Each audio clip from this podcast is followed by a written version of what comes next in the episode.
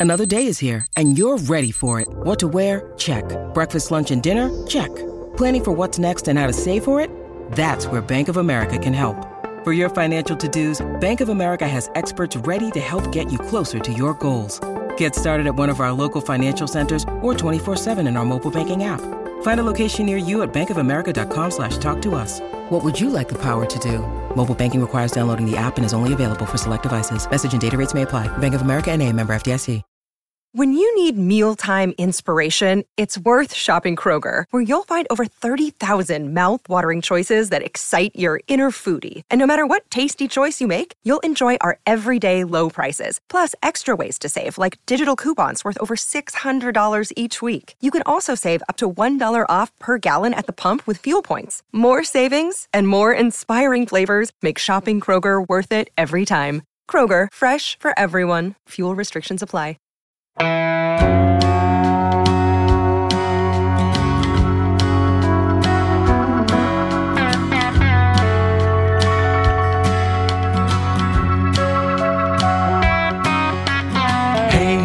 hey, where you been? Buckeye Talk is about to begin. Hey, hey, hey, come on in.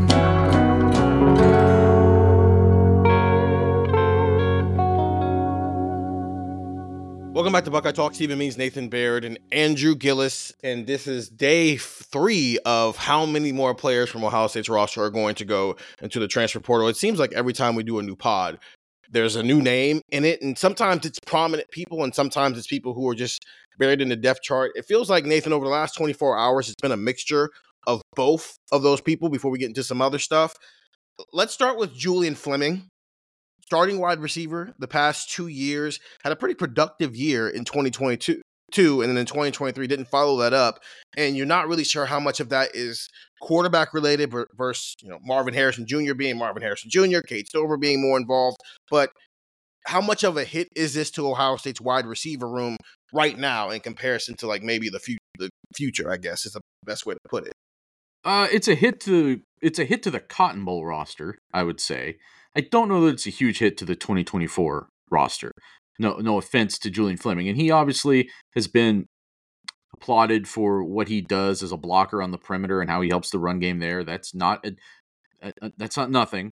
But you're right that the the receiving production he was probably the biggest victim statistically of Ohio State's sort of step back in terms of offensive production, stepping back from being that, you know, seven plus yard per play offense to like somewhere in the sixes.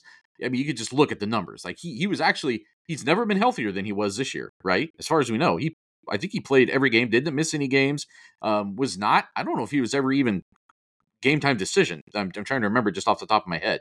Like a, a very healthy season by his standards, by anyone's standards, and yet it was a clear step back from where he was last year as in terms of production.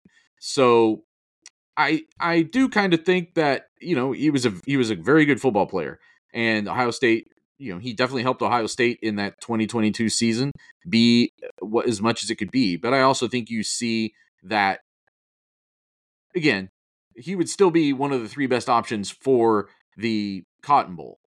By next year, you have enough other guys on this roster. Do you think that they should be able to absorb this loss? What's really intriguing about it is where does he end up? Does he end up at a place like Penn State that desperately could have mm-hmm. used someone like him this year? And he can be showcased at Penn State I, I remember in a that. way he was not going to be showcased at Ohio State. Yeah, I remember that recruitment and how big of a deal it was that he didn't go to Penn State, which is 90 minutes away from his house, Andrew. And it's it's still to this day there are Penn State fans who are upset about that that he never came to that school. It was a very big deal that he committed to Ohio State in the first place. He was actually at the time the third five star recruit Ohio State had ever landed at wide receiver behind Jalen Marshall and then Garrett Wilson in 2019. So it was a big deal. And obviously, injuries hampered him some, but also there was always going to be a longer development there as a guy who played in a wing T offense. So the idea that he would come in here and be Jackson Smith-Njigba good from day one was probably never on the table for him. But a productive receiver, probably a underrated blocker, sprung a lot of big time runs for Ohio State, Andrew. But this is the first of what we're expecting to be a decent exodus of the top of the room for the wide receivers going into 2024. And this opens up a spot for someone like Carnell Tate or Brandon Inniss or on Noah Rogers on down the line to maybe have a bigger role in the Cotton Bowl. Yeah, um, you know, lots lot to dive in there. I I actually remember um, Fleming's recruitment um, because my I have family that lives up in in Pennsylvania, and that Southern Columbia program that he came from is is a really good program. Like you said, they run the wing T. Just every year feels like they win a state championship. So it was going to be a transition for him, but it was a big deal that he did commit. I, I remember that kind of vividly reading about that and kind of understanding that hey, this kid, everybody wanted him to go to Penn State in that area, and he chose the Buckeyes. Um, so you, you you look at his career and and you look at kind of where he can go from here. I and where Ohio State goes from here. I mean, I see a, a player who was not able to be supported, if that's the best way to say it you know you look at the offense there's just there's a lot of mouths to feed in that offense and when the offense does kind of take a step back like it did this year you're not going to be able to produce the numbers. Like he had better numbers, far better. Now he didn't score a touchdown this year.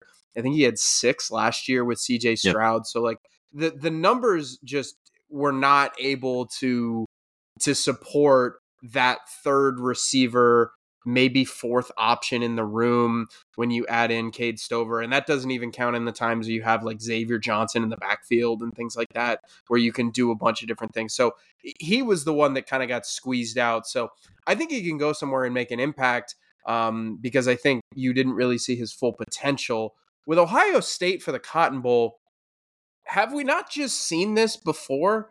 Like, have we not just seen oh no, here goes this guy and that guy, and here's this four star and NFL receiver and blah blah blah, and he goes to the league, and now you're kind of wondering like you're looking around like that John Travolta meme where you're just kind of like you got your hands up like who's left. And then all of a sudden, Carnell Tate's going to go for 125 in the bowl game.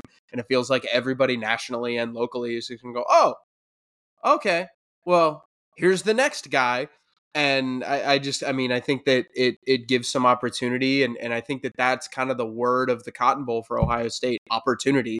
And ohio state at receiver is going to be one of those big positions because yeah there's quarterback and you know there's going to be a chance there but i mean you're talking a position that might have three guys of the th- the top three guys get replaced and now you're going into a cotton bowl where like you said Stephen, you might have Carnell Tate, Brandon Inniss, Noah Rogers. Like you might see significant playing time for, uh, excuse me, for a couple of those guys. You're definitely going to see it for like a Carnell Tate. So th- there's just going to be some some major opportunity going around in this Cotton Bowl with Fleming going. Fun fact: Josh Proctor and Julian Fleming are the only people on this roster who have played a meaningful snap in a Big Ten championship game. Nathan, if you remember, in 2020, Josh Proctor had the interception, and he was one of the prominent people on that defense at the end of that season there. And then Julian Fleming, four catches, 53 yards against Northwestern in that game, stepping in for Chris Olave, who was out with COVID. So that's it. so next year, Ohio State is not going to have a single player who knows what it's like to play in a Big Ten championship game in a meaningful way. Depending on what happens way. in like the actually play meaningful snaps. Depending on what happens in the transfer portal. Depending on who comes in. That's that's fair. Uh, depending on yeah, that's true. As of right now, returning players to Ohio State's roster from the year before that. That's true. It's going to be interesting here now that Julian Fleming has fallen. Obviously, I think we're all just waiting until Marvin Harrison Jr. says he's declaring for the NFL draft. Maybe he plays, maybe he doesn't. But if Garrett Wilson and Chris Olave's decisions in the past tell us anything, Denzel Ward's about how this might play out, it's maybe fair to expect that Marvin Harrison Jr. has already played his last game here, which leaves Emeka Egbuka. What does he choose to do? Does he choose to play in the game regardless of whether he's leaving or not? Or does he, you know, leave? Does he not leave? These are all things that need to be decided here over the next 24, 23 days here. Julian Fleming would probably have been the most prominent transfer. You know, if like the thing on Monday hadn't happened, I don't know if you guys heard, but Kyle McCord is also in the transfer portal. But there were he, a couple what? Of, yeah, man. No, it was, haven't it heard that. Was, That's crazy. It was a wild day. Two other transfers, I think, from over the last 24 hours here, Nathan. Jacob James, the offensive lineman, who at one point it felt like he was pushing to be the second team center behind Luke Wypler, and then obviously injuries got in the way of him, and he fell, fell to the wayside there. And then Reed Carrico, a former top 100 recruit, the second top 100 recruit from that 2021 class, who has decided to go go elsewhere. Yeah, I mean, kind of two two different paths for those guys. Obviously, I mean, Reed Carrico came here as a top 100 prospect, but came eh, committed to a program that started three linebackers and then became part of a program that started two, and eh, has had very little use for that third linebacker, only in certain packages, and it just reduced, constricted the amount of, of opportunities at that position, and he could never break through to that. I mean, this is it, it, it's been sort of a theme at Ohio State since I started covering this team in 2019 that these guys come in as highly ranked guys and then get immediately blocked for like multiple years sometimes by guys who were not as highly ranked in, in their own careers their own um, their own prospect profile for whatever that's worth but establish themselves as the reliable veterans in that room and and earn the trust of the coaching staff and these other guys have not been able to surpass them. And in the past that seemed like a problem I don't think that's as much of a problem anymore. I think this coaching staff has shown an uh, willingness to play the young guy when the young guy deserves to play. So we'll find out maybe with uh, the way this next year goes at linebacker, whether we think that was true or not at that position. We've seen enough evidence of it on the defensive line and then secondary to think it's true there. We'll see if it if it turns out when we when we see what CJ Hicks and Gabe Powers and guys like this look like going forward. But right now there's sort of a numbers issue that's creeping up in that linebacker room again with Steele Chambers and Tommy Eichenberg both leaving. Now Reed Carrico leaving. I know they've got some guys coming in with this freshman class. There's also some other guys like Arvell Reese. Like, is he a linebacker? Is he a defensive end? They've got to figure out where exactly he fits. So I this is a position where I already thought they sort of had to be active in the portal, and I I believe this probably pushes him even more towards finding at least a depth guy, like at least, you know, get a Ja'Had Carter that plays linebacker, that sort of thing. Somebody who can come from a, a power five and level up, and maybe he only provides depth. We don't know what's going to happen with Cody Simon. He is, he's talked about maybe coming back, and he obviously can move on. He's he's far enough into his career. If he comes back, that does stabilize the room a little bit, and either he starts or maybe he continues in the role that he already had this year, along with Hicks and Powers. We'll see. I think there's there's a lot of unknowns in that room, but I think they need numbers. And with Jacob James, that's actually the second backup center going into the portal following Vic Cutler. So uh, Carson Hinzman's health, uh, which has not been an issue as far as we know all season, now like becomes a bigger deal going into that game. We don't know if Matt Jones is going to play in in that game or not in the Cotton Bowl that would be their he, he's actually their backup center as we have speculated and, and even seen some evidence of. But when you're talking about you know uh, this uh, moves like that eh, we're probably not really going to affect who was going to play in the cotton bowl. I, I think in general fans have this expectation that ohio state may be able to go into the cotton bowl and just like play all the young dudes. But increasingly the young dudes are leaving. Like the young dudes who were blocked are heading out the door. So these veterans who come back, you know, Ohio State, Ryan Day says they, they want to win this game, and I, I understand why. So if guys like Tommy Eichenberg and Steele Chambers want to play in the Cotton Bowl, I don't think we're going to see much of CJ Hicks and Gabe Powers. You know what I mean? Mm-hmm. Like I think the frontline guys are going to play, and it really that that next level of young guys are sort of increasingly heading out the door, especially in the secondary right now. Uh, that, like we said before, like that whole 2022 class of DBs, other than Sonny Styles, is in the portal. The other three guys in that class. So you're either you're going to have a situation where you've got your frontline guys and you've got the youngest of the young, some guys who are true freshmen and stuff, and that's a that's kind of a weird place to be in going into a, a bowl game. So I, I right now there's a lot of positions where I don't think you're going to see Ohio State experiment if it doesn't have to. You're going to probably see them put their veterans out there um, and and try to win that game. Andrew, just quarterback might be number one on the things you need to find in the transfer portal list, but it also might be not on the list depending on how people he they feel about what they have in Devin Brown and, and Lincoln Kienholz. I think that's a slider scale one. But so outside of quarterback, where is linebacker on the list of things you need to find in the portal this offseason? down for me a little bit because I think you need to find w- with linebacker. I, I look at linebacker as more of a we need a veteran in that room. We need some depth in that room. Whereas on the offensive line, you need to start like eh, go get a starter like that. That would be kind of the impetus, right? Like go get a guy that can play immediately. Go get a starter. Um, in the secondary, you might need maybe not just you know maybe not a starter, but somebody that can play. You know, you might need uh, somebody that can see some significant time. Um, tight end. Do, do you need to go get a starter? Do you feel good about where you're at? Do you, you probably need to go get a contributor?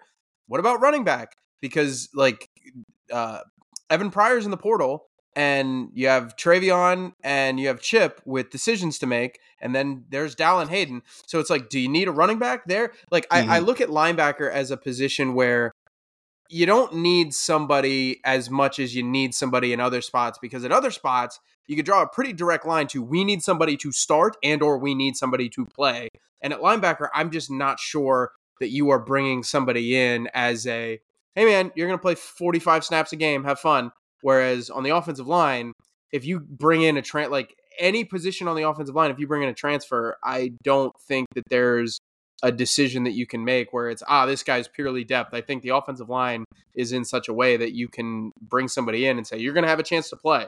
You're going to have a chance to compete for a starting job and and that's where I'm at.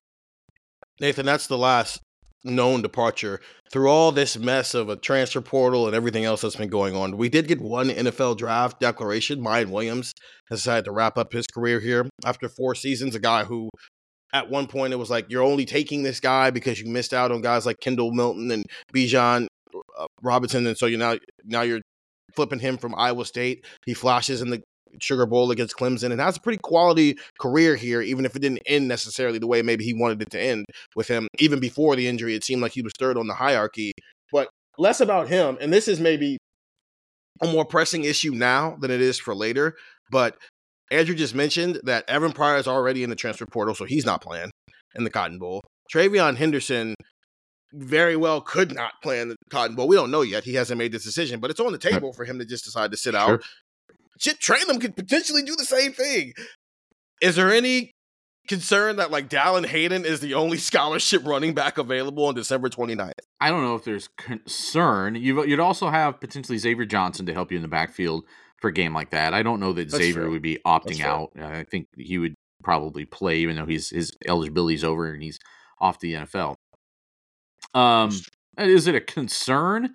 Uh, it, it's not great not not great, Bob. like if you're trying to win that game, you would like some depth.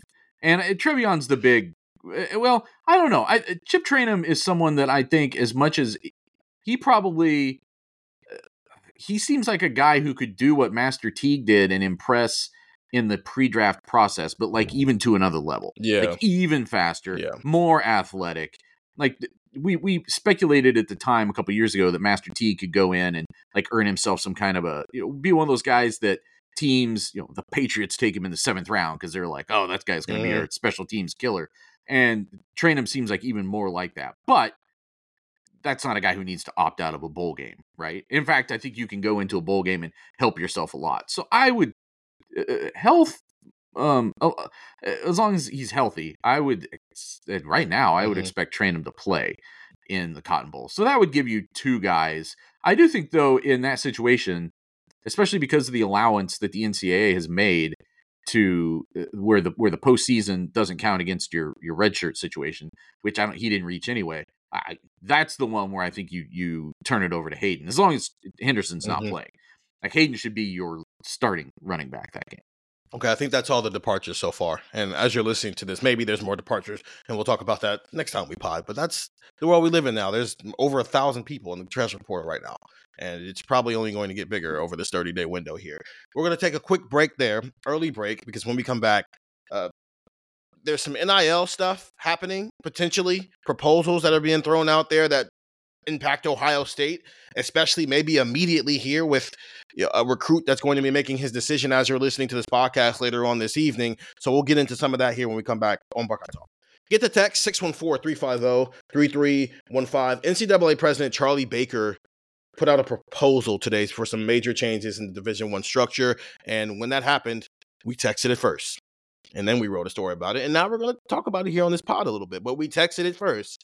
Anytime these transfers happen, we're texting it first. Everything that happens in the Ohio State Sphere, unless it's 5.30 in the morning, we're texting it first. Two week free trial, three ninety nine after that, 614 350 3315. And even to that, it depends on what it is, man. Because if it's something Ryan Day related, we might just text it at 5.30 in the morning because that's pretty important.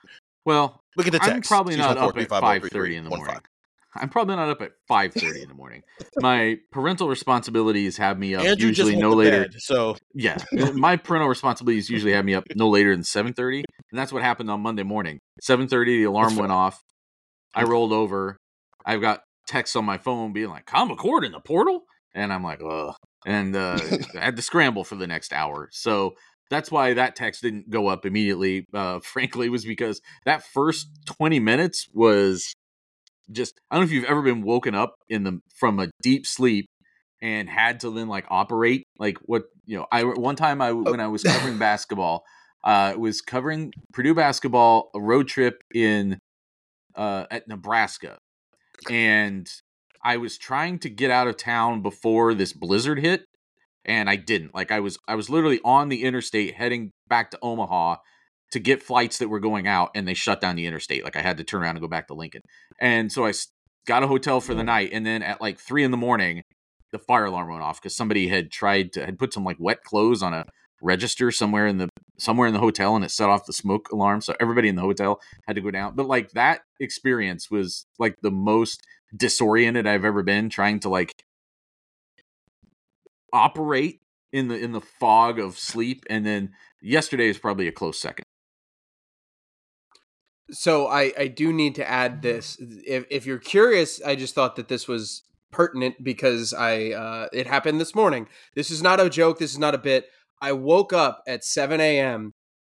heart pounding, out of breath because I had a dream, and and oh, I Ohio State fans should think of this as a nightmare.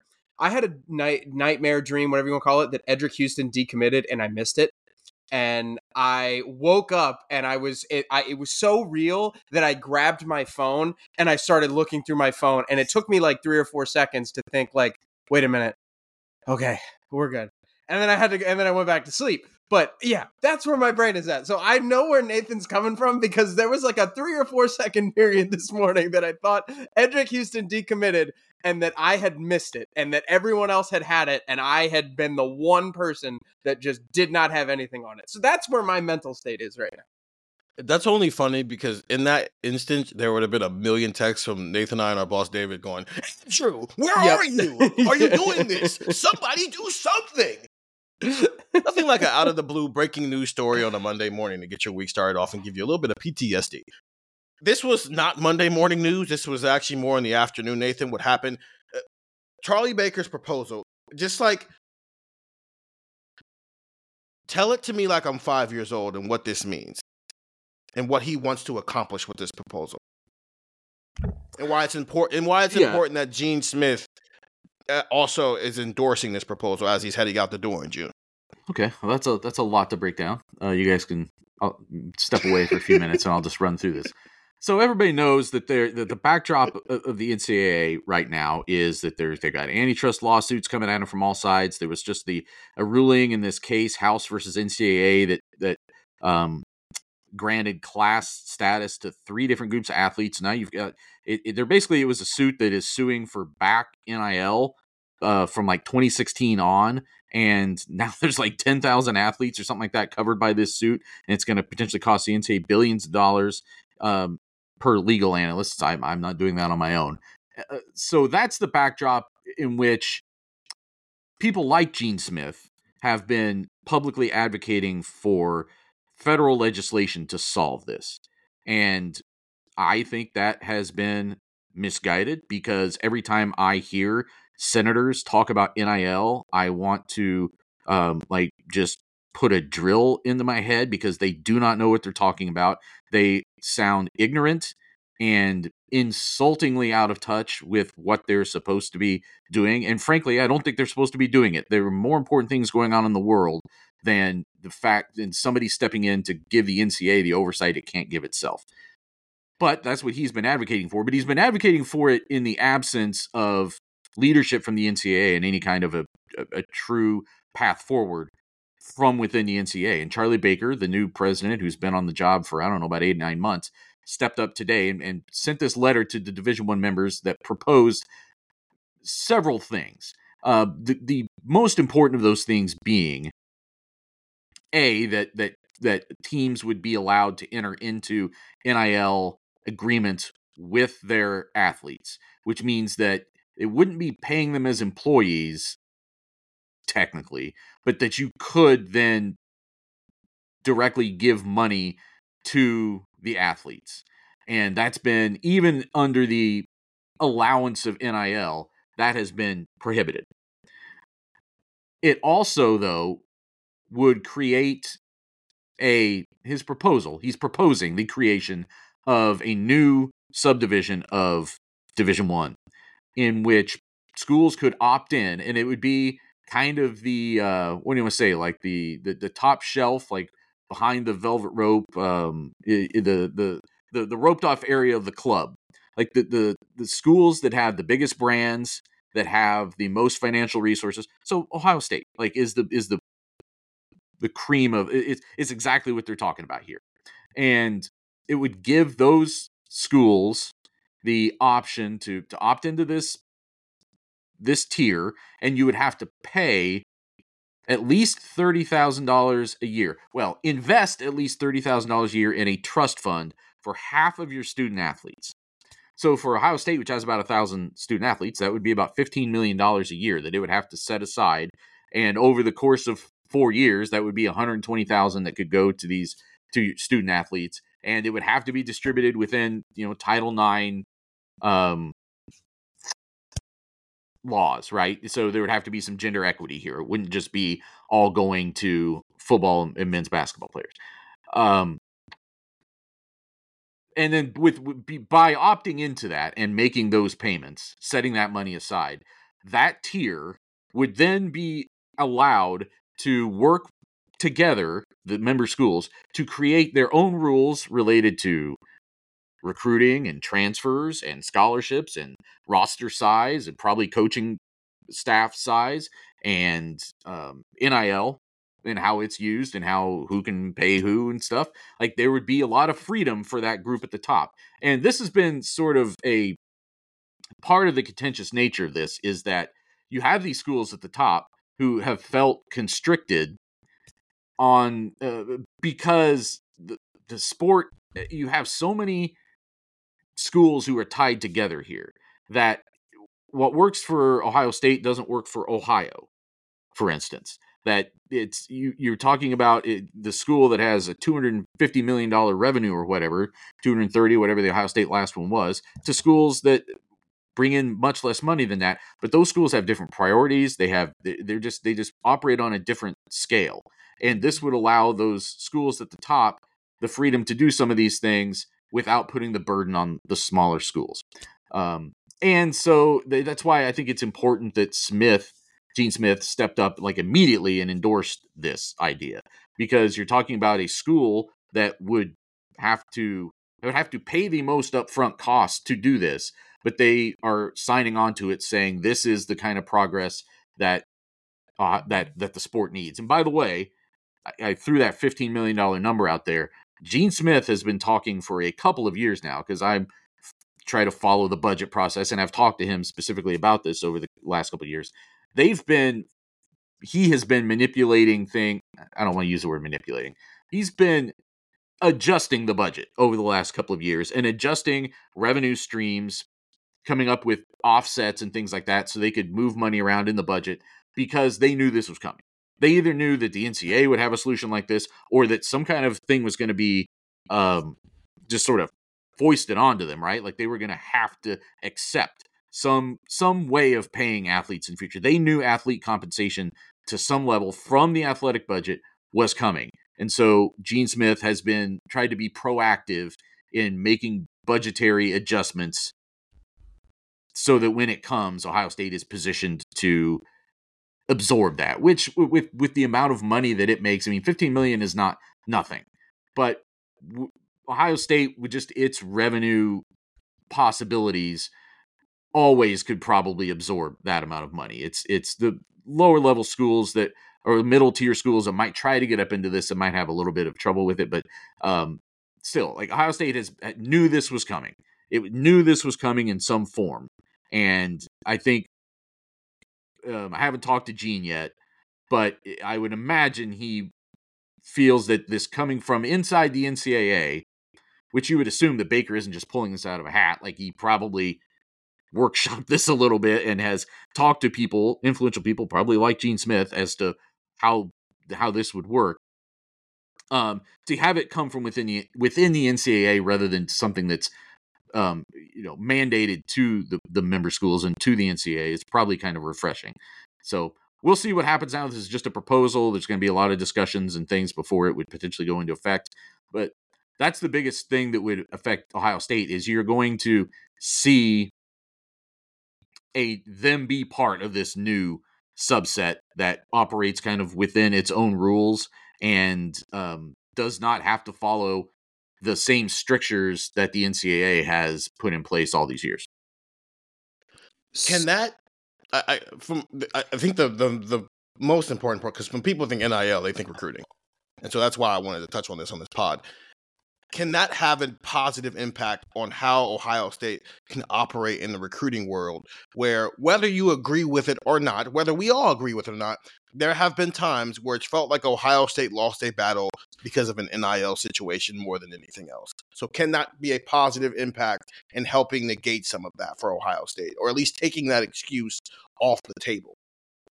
Well, I, some of that is a little bit TBD because it's going to come. You know, Ohio mm-hmm. State has had just no one has ever argued that Ohio State's potential earnings that it can offer athletes in the NIL sphere is not elite, like among the best mm-hmm. in, in college sports. What has always been an issue for them has been kind of the department wide policy and how much they were willing to allow the them to sort of tiptoe the uh, promising money up front kind of thing. The, the recruiting inducements that that mm-hmm. schools are not supposed to be doing, but is clearly happening to some extent.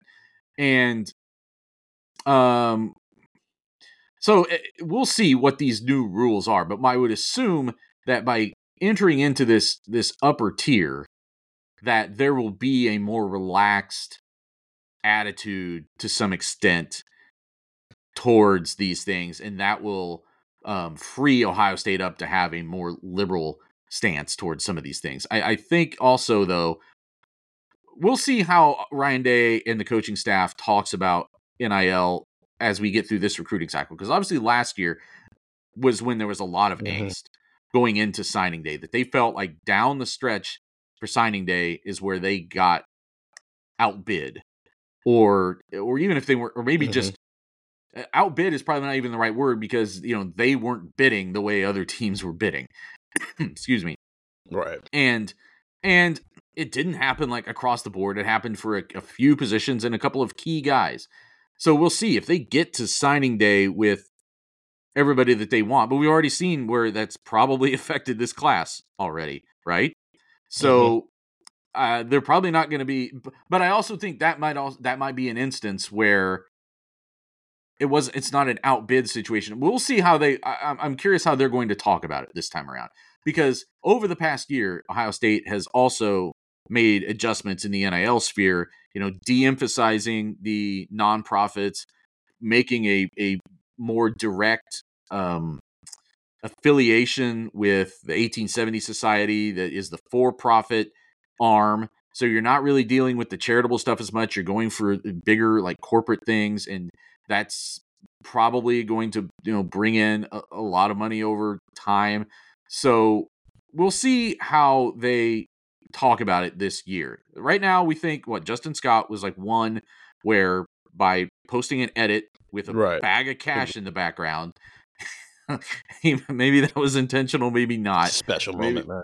Eh, but it it certainly sends the message that that was a factor in why he was flipping his commitment and but that's really the only one so far. We'll see if if Ohio State cites other instances of that um, as we get closer to signing day.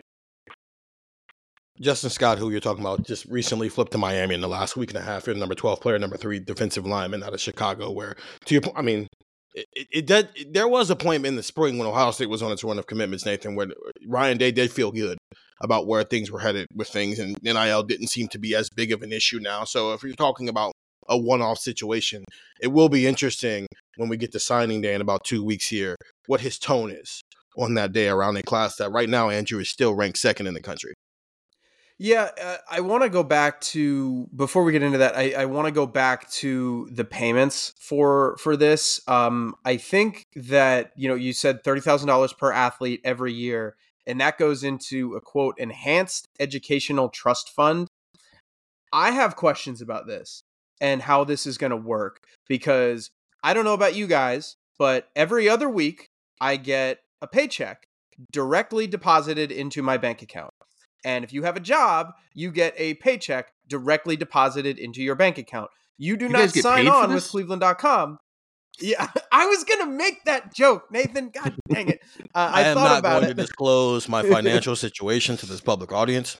but y- y- everybody gets it everybody get you get a job and you get paid and i'm pretty sure you guys would not have signed on and nobody listening to this would sign on to a job where they said hey we're going to pay you your entry level salary when you first get out of college we're going to pay you $50000 a year but don't worry it's going into a trust fund i got questions about that because So Social Security. yeah, like eh, how does that? Because the whole pu- the whole push here from former athletes in the NCAA has been status as employees. You've seen this with Northwestern like a decade ago. You've seen this with a lot of just a lot of these cases throughout the last you know however long that th- this is what these players have been after that to be qualified as employees, and this doesn't do that. And I wonder what the legality of that is, if that makes sense. Like I'm looking at this and, and I kind of read through this, and the thing that I kept thinking is these guys are not going to be classified as employees of a university under this. As far as I could tell, as far as I read, as far as I know, that they're not going to be classified as employees. And I don't know if that's legal. right like i don't know if that's like possible so i i, I have I would say I have uh, some some red flags were raised when I read some of this stuff because to me this just kind of felt like the NCAA saying, "Well, we'll pay them sorta, kind of, not really, maybe, and we'll hope that that gets everybody off our backs." But that's not what some of these players and you know some of these lawsuits are about. They're about employment status. And if you're not going to make a kid an employee, like if Marvin Harrison Jr. is not going to be an employee of Ohio State, I think that that might throw a wrench into this thing here because then you're just because eh, the, what I read was schools would get to decide when you get this money. So it's not you're going to get $30,000 at the end of a school year or you're going to get a biweekly paycheck or you're going to get anything like that. This is going to be this might this might end up being if you're going to get thirty thousand dollars for year for it per year, for your four years, you might just get a one hundred and twenty thousand dollar check as soon as you're done with college. Now, would I have loved a one hundred and twenty thousand dollar check when I was done with college? Absolutely. But if I was working a job that demanded thirty thousand dollars a year, I would have probably wanted that thirty thousand dollars a year before that. I'm also not sure ahead, 100 percent on this because it's it's. I don't know if this is just an equation new, of yeah. how much it's it's an equation of how much you pay into this trust fund. I'm not. Yeah. I don't know that it's because it's it's just an equation of like at least half your athlete for half your athletes and at least this much money to create Yeah. this fund. Mhm. I don't know that it's then paid out. It- I don't know how it's paid out. I think it's. I think This seems like accumulating this amount of money, and then you you you get something, and maybe that's up to each school to decide how much it's paying. Yeah, I think it is. I, guess. I Yeah, think, it does- I think they're giving them a lot like of autonomy. very- it's a this seems part of it that's a very fluid situation right Yeah. now because I don't know if it's going to be as simple as if that's just like this came out Tuesday afternoon, so this is literally step Sure. one of of all this coming. This could get to a point where it's a conversation when you're talking to a recruit of how you want this to work out and whatnot. So who knows? This is this is all speculation right now, but th- at least there is something that is publicly out there that Charlie Baker is working is has put out a proposal for a new way of doing things. And there's part of it that has an impact potentially for Ohio State and how they do things. And its current athletic director, as he's heading out the door, has publicly endorsed it. That's the most important part of this right now because it's something that will continue to evolve here over like everything else in this sport will. Yeah, let's take one de- last break and then we'll get into the. Go ahead. I going to say the details are, are, less important right now. It's more that that uh, yeah. just knowing that Ohio State will be sort of a flagship program in that if it, if this proposal is enacted, a flagship program in that that subset, that subdivision, that new subdivision of FCS that he's talking about. And uh, you would assume that this is that subdivision has more to do with football than anything else. And it's probably going. So what we could be looking at also are changes to the postseason format or something mm-hmm. at that point too. I don't know. There's a lot. There's a lot that isn't that the, the, the, the details to this point aren't 100 percent clear on. It's just that a major change is potentially going to get enacted here. I feel like you said we say that every four months in this sport. Let's take one last break, and then we'll get into the last important thing that's that's happened here, and that's five-star offensive lineman Jordan Seaton, who will be making his decision on Wednesday evening with Ohio State in the running, coming off an official visit this weekend. So we'll get into more of that when we come back here on Buckeye Talk. Get the text. Get the text. Get the text. Get the text. Get the text. Jordan Seaton, Seaton Andrew is making his decision on Wednesday at some point. I, I, don't know if there's an exact time or not. Maybe Thursday, you know that information. Thursday the seventh. Thursday the seventh. Okay. Thursday the seventh. Wednesday the sixth. So Thursday the seventh, Jordan Seaton will be making a decision with Ohio State in the running, coming off an uh, official visit. This is number fifteen player, the top tackle in the country, and Andrew just, I mean, he announced that he was making this decision basically 24 hours after he left Columbus. Is that a good thing and a good sign for Ohio State, who quite frankly needs a big time offensive tackle recruit in this class? Yeah, I, think it is a really big deal. Um, you always want to have that lasting impression. He left Columbus, like you said, and immediately pivots to I'm going to make a decision. You always want that last visit. You always want that to be the last impression that a kid has. And that's where you're at right now with with Seaton. So I think you have to feel fairly confident about it, especially considering kind of the not just the position that he plays and the quality of player that he is. I mean, he's the number 15 overall composite player in the 24 class. He's a five-star offensive tackle. Ohio State might need some of those. If you hadn't been listening to this podcast or haven't watched Ohio State football, they might need a couple of those high-level players and I I would feel pretty good about it going in. Obviously, there are some other contenders: Alabama, Florida, Colorado, Tennessee, uh, Maryland's in there. He's Oregon's in there. He's from the DC area, um, so the the pull to stay home is something that you know. That's why Maryland's in there. If that kind of feels like are they doing in there? That's that's the one. Um, but he played at IMG Academies from the DC area. Like this would be, I think you could make a very good argument. Ohio State's biggest recruiting win along the offensive line since Nicholas Petit Frere in 2018. Because you got Paris Johnson, and that was a big swing, and that was a big move, obviously, in 2020. But that's a Cincinnati kid. That's a Cincinnati kid that you go get, and he's an Ohio kid who just so happened to be a five star recruit uh, the top 10 player in the country. He just was in your backyard and you were able to go get this kid. Whereas with Seaton, Seaton plays his high school football in Florida right now because he plays at IMG Academy. And he is from DC. And you had to go out of state to get this kid. And you had to go on the road to get this kid. And you had to go out of market to get this kid. That to me is a big deal. So, you know, it would represent a I think a big win for Ohio State in ways that people have been kind of clamoring for for the last couple of weeks and months. You know, everybody, I mean, we listen to our texters all the time, and, you know, people always ask questions whenever we, Stephen and I do our recruiting pod or whenever I do a Hey Andrew segment or whatever. People always ask about the offensive line. How come the offensive line recruiting isn't what the quarterback is, what the receivers are, what the corners are, what this is, what that is? Well, this is it. Like, this is the guy that you can get that would represent a big, big swing for Ohio State's offensive line. Because again, it's hard to play offensive line as a freshman at a Big Ten level at a school that wants to win a national championship. But if there was a kid that could do it, or a type of kid that could do it, it's Seaton because these are the kids that can come in and make an immediate impact. So you look at Ohio State's depth chart, you look at where you know there's some opportunities maybe available, and Seaton has a chance to come play right away. That's something he's talked about as that's important to him. And eh, just adding him to this class, I think it would be big for what it is on the field, but what it would represent is also just as big, I think.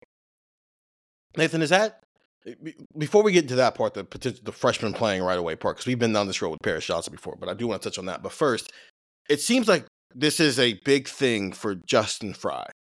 Because in the 2022 class, eh, excuse me, 2023 class, we talked about how, okay, well, you didn't get Kadyn Proctor, who is now starting at Alabama as a five star true freshman. But you got in late. You probably didn't have a chance to do that anyway. And so you at least did the bare minimum. You got Luke Montgomery, you got Josh Padilla, you got Austin Siereveld, and then you maybe got Miles Walker, who might be a long term pro- project. But still, okay, you didn't fall off a cliff with the recruiting. But this 2024 class has felt like, okay, Justin Frye, what you made of? And so far, the class is fine. I guess it's a fine class, but there's not the Justin Frye went out and got a guy. So is that for? It's almost like a validation of why Ryan Day went out and got Justin Frye. If you can get a guy like Jordan Seaton to come here. No, it's it's it's the standard at every position that Ohio State goes and gets national prospects and brings them here. And you know, there's a lot of they like to play the uh well, you know, we got these in-state guys who wanted to be Buckeyes, and I'm like, well, Sure, but like Garrett Wilson wanted to be a Buckeye, and JT Tuimoloau wanted to be a Buckeye, and Chase Young wanted to be a Buckeye, and they're coming from all over the country. Uh, buckets of guys from Georgia and Florida and California. So don't don't don't tell me that that somehow getting a a lesser prospect in state because he really wants to play for the Buckeyes somehow gets you closer to winning uh, at Michigan because um, it it it doesn't. no one believes that it does. So they that you have to have both. Yes, you have to be able to get every guy you want in your in that like four hour sphere of, of your home base. But you've at Ohio State's level, if you're not out getting guys like this, we've seen it. We see it. We look go look at the offensive line right now. Like there's deficiencies that they had to rely on the fallback guys, the plan B guys, or go to the portal because they weren't having this kind of success nationally. And you don't have to get like multiple guys per class, but I don't think you can go multiple classes without getting guys like this. And it's a it's a tough juncture to be potentially turning in the offensive line group they have right now on top of the offensive line that they're putting together right now. I think there's we got to the end of this season and there's probably a reassessment that needs to be done of how good this offensive line actually was this year um, because at one point it clearly was not good. You look at it over the course of a season, I thought the pass protection for Common Core was pretty solid for the most part all season. And when TreVeyon Henderson came back healthy, happened to either either he did it on his own, which I don't think is completely true, or it coincided with an offensive line that by playing together was sort of figuring some things out. So I think the blocking was better at the time he came back, and that perfect storm led to a pretty great like five week stretch for TreVeyon Henderson. So there's reason for optimism, but I also think you look at it and say that offensive line has to be better next year. And if you're also not you're also going to be looking at an offensive line that is getting to the end of its careers in some cases you know matt, matt jones is already leaving. Donovan jackson will be a fourth year guy. Josh Fryar will be a, either a fourth or a fifth year guy. I can't remember off the top of my head. Like you're getting late in the careers of some of these guys and who's going to be coming in behind them? Uh, you've got to start replenishing the plan a's that you have in that room. And and uh, jordan seaton would be anyone's plan a. So that's the kind of guy like I don't know that they're getting you need I think multiple plan A's on the offensive line in every class. I don't think they have that right now. Even if you're not getting five star top 100 guys, you mm-hmm. can still be a uh, like Luke Wypler was always a plan A guy. He wasn't a top 100 prospect, but was a plan yep. A guy. You know what I mean? Like those guys have to be in every class. I would say even Carson Hinzman, a plan A guy. I think the plan got accelerated. I don't yep. think they necessarily wanted him starting as a redshirt freshman mm-hmm. in that way, but what are you going to do? So, uh, like, you got to get multiple of those guys in every class, and I, you guys have followed the intricacies of this closer than I have, but I do not think that that exists in that class right now. I think you have to try to get someone Seaton or flip someone else because if not, it's you're you're you're you're already taking this class and projecting, well, that that's a portal guy we're gonna have to get someday. And as we've seen, you you leave yourself mm-hmm. at the mm-hmm. mercy of the portal. Who's actually in there, and can you actually get them? So I want to ask both of you guys this. Nathan, I'll start with you because we've been down this road before. When Paris Johnson got here in 2020, we were wondering, hey, can he start as a true freshman, five star tackle, maybe the best tackle recruit not player, just recruit since Orlando Pace, which was probably always crazy to say, but hey, we get a little crazy on this pod sometimes. It didn't end up happening, but that's also because Thayer Munford was at that point a three year starter, and Nicholas Petit Frere was a five star recruit coming into his third year, and he was ready to play. So the fact that they didn't need Paris Johnson to start was fine. It was actually a good thing. In fact, they didn't even need him to be the left tackle until year three because the offensive line was so loaded at that point. He was playing right guard. I mentioned this before. Kadyn Proctor was a number nine player in, number, in the top tackle in 2023 class. Committed to Iowa and then flipped to Alabama because he actually wanted to play offense. But that's not the only reason why. But it's probably ah. on the list. But that's a guy from the Big Ten footprint who probably Ohio State should have had, but they didn't get. Whatever. But the point is, Alabama had clear holes on its offensive line in a way that allowed a five star true freshman to start from day one. When you look at Josh Simmons and Josh Fryar as tackles, did those two guys play well enough that it's unreasonable to think a five star can't come in here and take one of those jobs? Or should we be on alert for that idea of someone of that caliber, if physically he matures in the way he needs to, could take one of those two jobs? Well, again, I think that anytime you talk about these things, it needs to be, it's sort of what you're hinting at. That it needs to be because mm-hmm. this guy comes in so ready and so skilled that he can do it. It can't be, well, mm-hmm. somebody's got to play. Are we just banking on the upside of this freshman who's got a, a long ways to go, mm-hmm. but, you know, maybe we'll see flashes? You know, uh, that's what it felt like this past year when there was a lot of talk about whether Luke Montgomery could make that jump and because mm-hmm. it didn't sound like they were i mean they were complimentary of what he did coming in but it was always against the backdrop of are you watching these tackles this spring? Oh my god like what is going on here? And then hence you have to go find josh simmons. And i it it so no i guess it's it, you, there's nobody on that offensive line that i would say i mean it kind of reminds me of the Kyle McCord discussion. Like you've got four returning starters on that offensive line, we assume, if Donovan Jackson comes back. And all those guys who are the front runner to start next year, I don't think they're locked in. And especially with Montgomery there too, you got to include him. Like they really were complimentary of him, so that's mm-hmm. somebody else you would have to beat out. I you would hope. I think Ohio State would. Ohio State wants. Here's what Ohio State ha- wants, and this is true at every position. You want all of these guys on the offensive line to be better going into next year. Because then, if a freshman does come in and demand to play and beats somebody out and forces their way into the offensive line, that's what's actually making the offensive line better. If it's just a thing where, uh, where, where these guys don't make progress, and that's what opens the door for somebody to come in and start as a true freshman, that's that's not ideal. Andrew, what do you think of that idea? Yeah, Nathan kind of you know took the words out of my mouth. I think you you want to be in a position where like if you get a Jordan Seaton, you I think if Jordan Seaton were to play in 2024, it means something either really good has happened or something really bad is happening.